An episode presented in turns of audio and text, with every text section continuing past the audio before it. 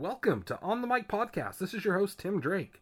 Today's episode, I have writer and director Nathan Catucci.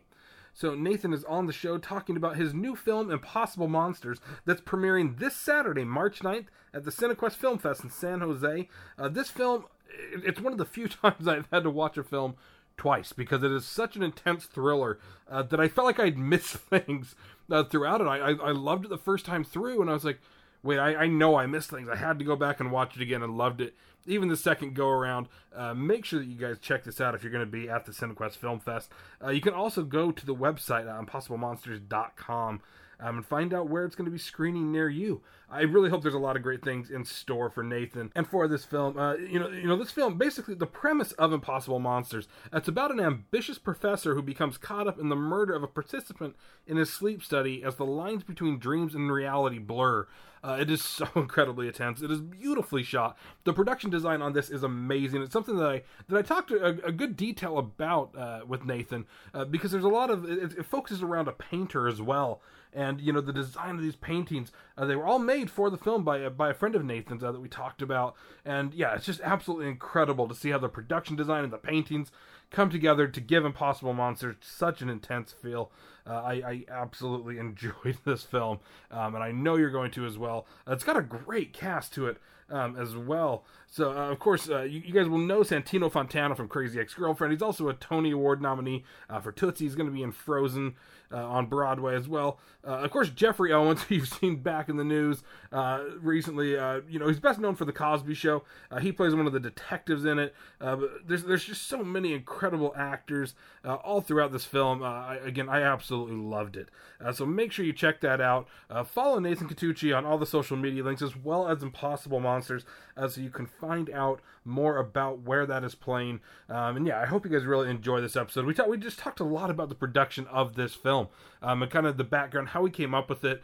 You know, it, it's it's not that often that you really see films that kind of dive into the science of something such as you know sleep studies, sleep paralysis, nightmares, um, and that's where this goes. And he talks about how he actually got involved with this because of a of a film grant that he that he had applied for that required him to look at the science of this um, and and kind of how how he came about that and the people that he worked with uh, to understand everything there and yeah, it's just it's really a fun psychological thriller. Uh, you know how much I love horror and love just any type of thriller movie, and this one is no exception to that. Uh, so make sure you guys check it out when it's playing near you.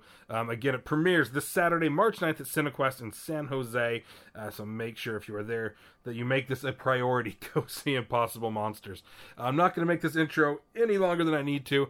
Um, as you can probably hear, my throat's back to giving out. I've been I've been overworking myself, so I, I, I need to I need to tame tame things back a little bit um, for the sake of my throat, so that I actually have a voice. Uh, seeing as that has a lot to do uh, with my livelihood sometimes. So uh, yeah, need need to rest the throat a little bit. Uh, I've, I've been popping.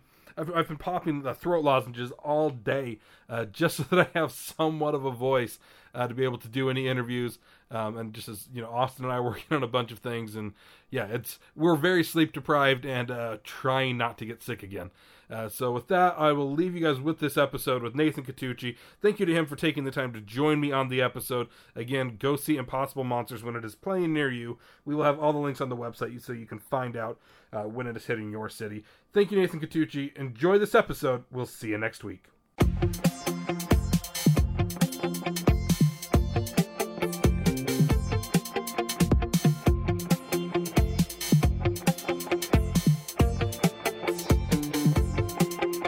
Excited to, to, be talking to you today. I've I've actually watched the film twice now. oh, really? When, oh man, I'm, that's awesome.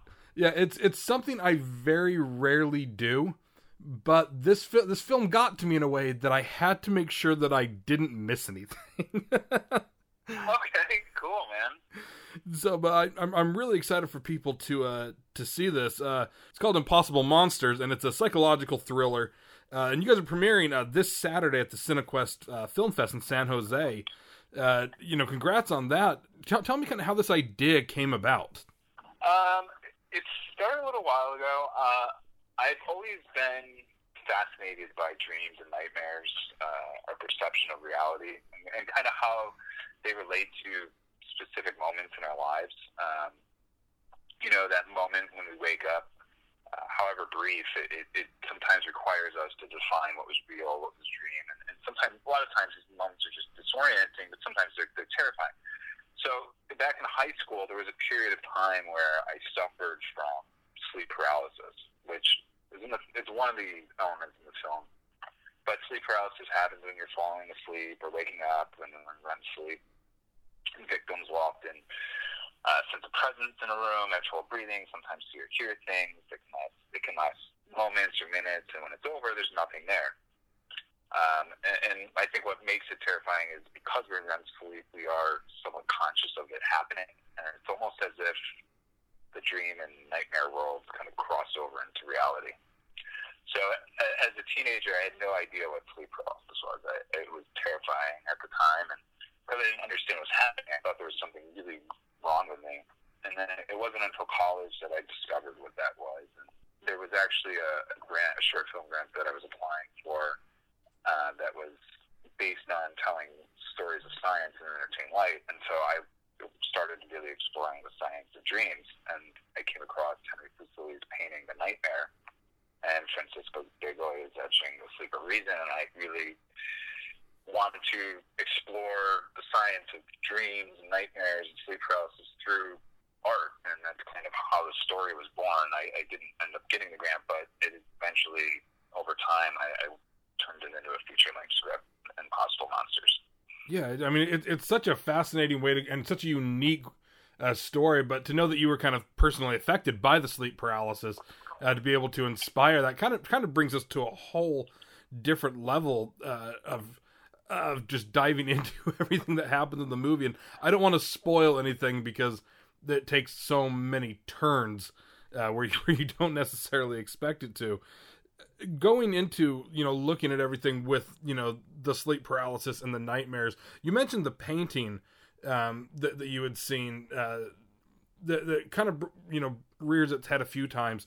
Uh, along with that though you also have a quote that that both opens the movie um, and it's mentioned again that, uh, that fantasy abandoned by reason produces impossible monsters. Where where did you kind of find that and how did that start to tie into both the painting and the movie obviously film's about dreams and it's dealing a lot with dreams, but um, the quote "fantasy abandoned by reason" produces possible monsters uh, comes from Francisco de Goya uh, and his Sleep of Reason etching, which historically is believed that you know he his his those those series of etchings were um, you know critical of uh, of what was happening in Spain at the time. But it's this idea that if you look at, for example, you just look at Rich, again, getting into too much detail, his his ambition or quote unquote fantasy sent him down the, rabbit hole, so to speak, and ultimately some impossible monsters pop up yeah. film. So I mean, you, you mentioned you kind of started, you, you know, you, you first kind of came to that understanding of of the sleep paralysis and started building this into a script when you were in college. How how much research went into this? Because I felt like you know, it was very well researched to be able to relate to all of these things on a very real level, while also keeping everybody just wrapped into the thriller aspect as well.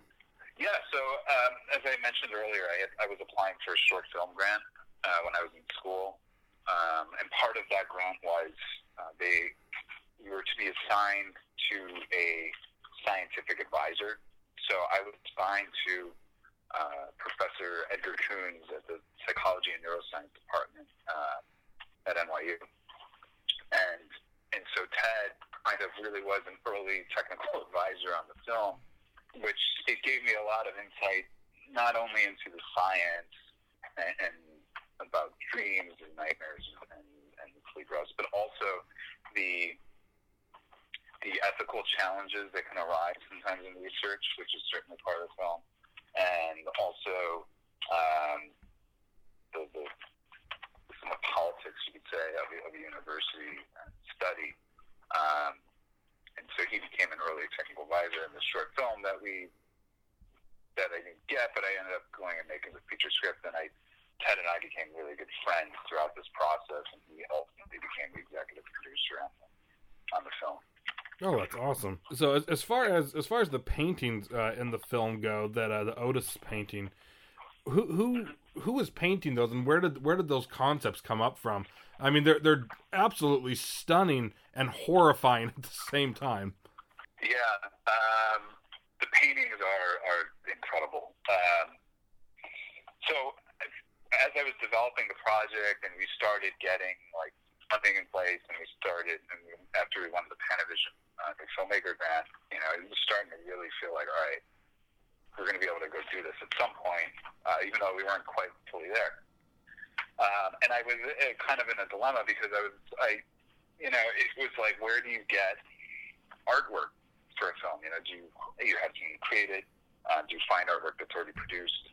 Um, and you know, it, it, it takes a lot of work to create all that artwork. Well, fortunately, uh, a friend of mine who I, I had known for uh, many years and I hadn't talked to in a while, uh, Gwen A.P., she's an artist. Um, she's until last week was in Wisconsin. They just moved to Ohio.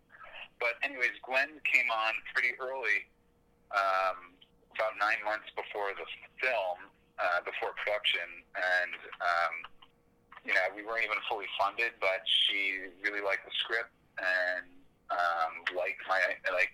We've had a long conversation about the ideas of where we would go with these paintings, um, because these paintings ultimately do kind of tell the subtextual story of Otis, you know, to the film. Right. And so, um, you know, we talked about uh, references to Hotch, uh, Jenny Saville paintings. Um, and initially, some of the uh, demos that she created for me were really very much just in line with the the paintings that we were using as inspiration. Um, and then I, I said, well, I want you to create these paintings based on what you would do as Gwen, but through the eyes of Otis. And I also want you to put them on big canvases because the, the, the paintings themselves are rather large. Um, they're about 50 by 50 inches, um, and some are even bigger. Um, and she just kind of ran with it. I mean, ran with it over the course of nine months, and she would. You know, I didn't get to actually see the paintings until we went into production, but she would send me pictures and like we would do, we would talk through video and um, you know, and she just really it became her work. Uh, and she did, you know, they're all oil paintings on canvas, and I, I honestly just, I, I still even all, after all this, I'm just, I'm my, I myself am blown away by the artwork she put together. I mean, it's, it's, it, and I feel so incredibly fortunate to have that have that level of artwork in our film about an artist because you don't always see that in films that are, are that are dealing in the art world. Um, and and this obviously these, these works of art, I think, um, you know, she did it as the character of Otis, but there definitely is like a person. They're very personal too in, in many ways for for Gwen. Um, and yeah, her name's Gwen A.P. Um, does beautiful work, and um, she really she poured a lot into the Impossible Monsters series, and there, there's uh, there's a lot of art in the film. So I encourage everyone to see it, and see kind of how it comes to life.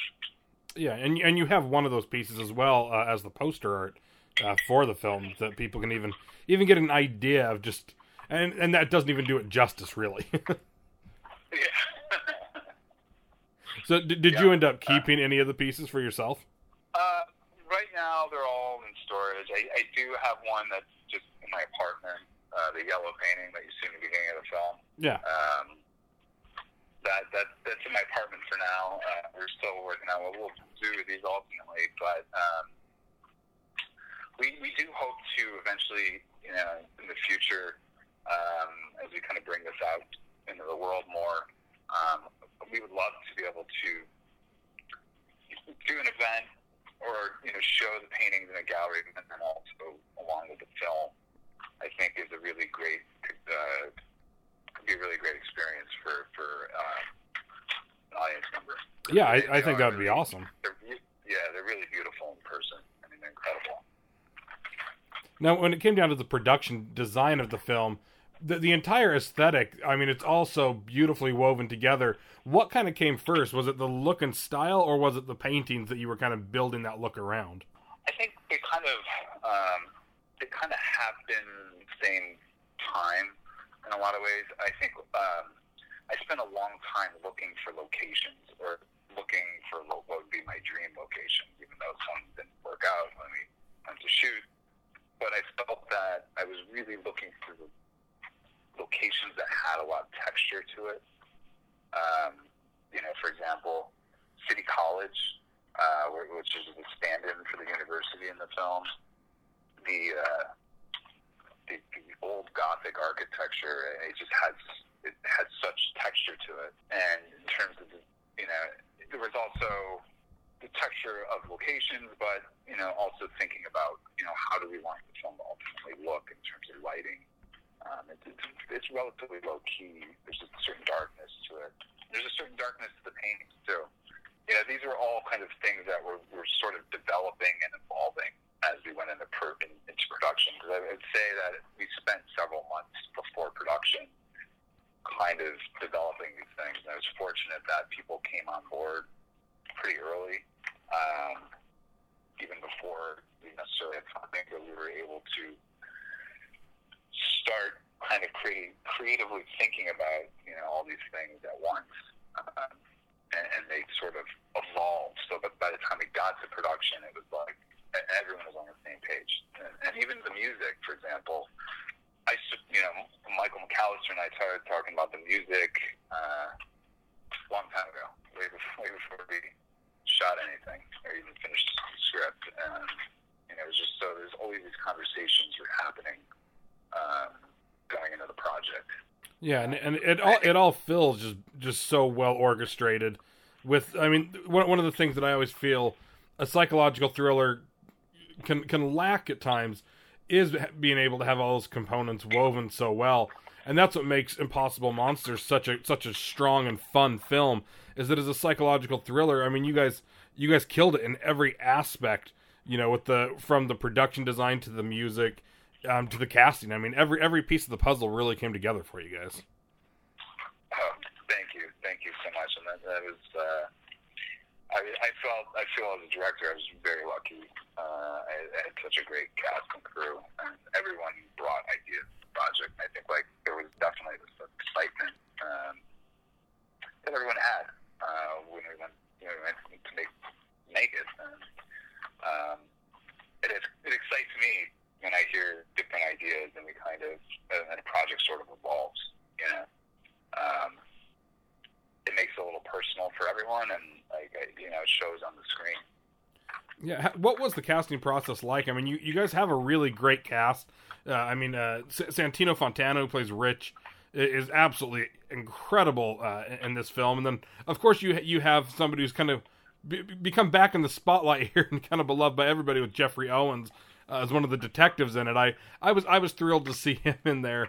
Um, but I mean, the entire cast uh, as it comes together. Everybody that's in the sleep study um, are all brilliant. You know, how, how how long did the casting process take? Well, we had earlier on. Early on, we had um, uh, our casting. Well, for one, I had a great casting director, Matthew Messinger, uh, here in New York. Um, Matt and I have been friends for, for a while, a long time. Um, he kind of came on board early, and, and we started um, we started out with doing uh, auditions, and um, and so initially, kind of, um, we had Geoffrey Owens come on board. I, as soon as I met Geoffrey, I, I wanted to be Jacobs, uh, and then uh, yeah, he's perfect, and um, and he's a, he's a really generous actor too. He asks a lot of questions, and it, it, it, and that, again, it's something that I, as a director, I do appreciate. Uh, talking about and questioning and, and getting to the core of what we're, we're, we're doing. Um, but then we had uh, uh, Devika Bhise came in uh, for Joe, and, and again, it was another situation where I met Devika and, and really felt like she really was Joe. Um, and then Donald Healy, who plays Otis, uh, came in as Otis, and uh, he he he he really has a, a, a great intensity. And so, um, and then Chris Coffey came on as um, Charlie, and then when we got closer to production, um, that's when um, Matt, the casting director, suggested Santino.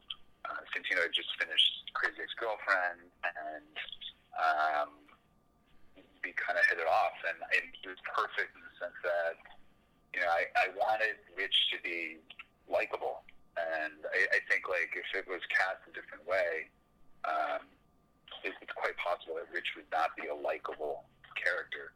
Um, but Santino really has that. He's very likable, um, and, and he also has incredible range, and I think we see it in Rich in Impossible Monsters. And, and when Santino came on board, then Dennis Boutsikaris came on board, and Lila Robbins plays Dean, who's uh, just fabulous, uh, Dean Gaslow.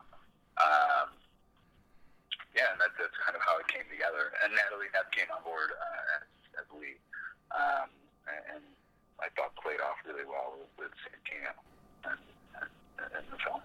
Yeah, and and, and I, I like that you mentioned, you know, that he, he needed to kind of he kind of needed to be likable, and he and he definitely is. I mean, you find yourself rooting for him when he's trying to even be considered to to put his study forward for the grant, and it's he he definitely was the perfect choice. I I couldn't think of anybody I wanted to see succeed more throughout this film than just like yeah, like get the study, go. You know, I want I want this to to work out for him and then as every turn begins to to happen, it, it it just sends you just kind of reeling, hoping that everything's going to be all right for him.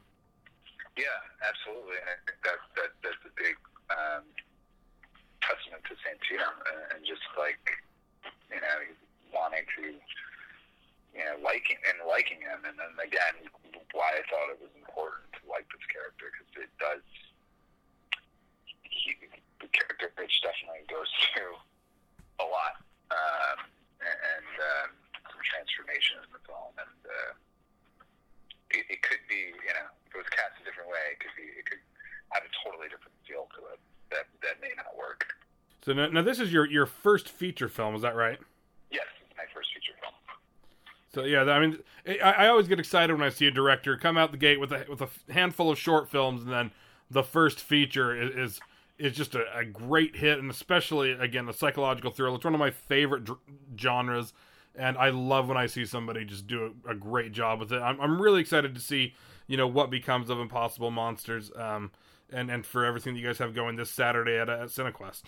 Oh, thank you so much. I, I, thank you, and we're really excited too. So, and where where can everybody uh, follow you on social media and follow the film to be able to keep up with uh, where it's going to be playing? Well, um, I would everyone can definitely go to impossiblemonsters.com. Uh, on our screening page, we, we have a list of screenings, but you can also sign uh, up for our email list, and we will be updating uh, followers as, as screenings are announced. Um, we have, you can follow us on Instagram and Facebook at Impossible Monsters Movie, which is a great, great place to see uh, where we're screening, uh, current press. Um, and if, if people are interested in following me, you can follow me on Instagram at Nathan Catucci. But yes, uh, ImpossibleMonsters.com and at Impossible Monsters Movie on Instagram and Facebook are definitely the best places to follow the film and see what we're up to. Excellent. So, well, best of best of luck this Saturday. Uh, again, for anybody in San Jose at the Cinequest Film Festival, uh, March 9th, uh, you'll be able to see it there. Um, and uh, thank you, Nathan, for taking the time to call in, tell us about the film, and uh, and everything with it. Thanks, Tim. I really appreciate it, and uh, thank you. Not a problem at all. Best of luck with it, and we'll we'll spread the word. Thank you so much. All right. you bet. Have a great one. We'll see you.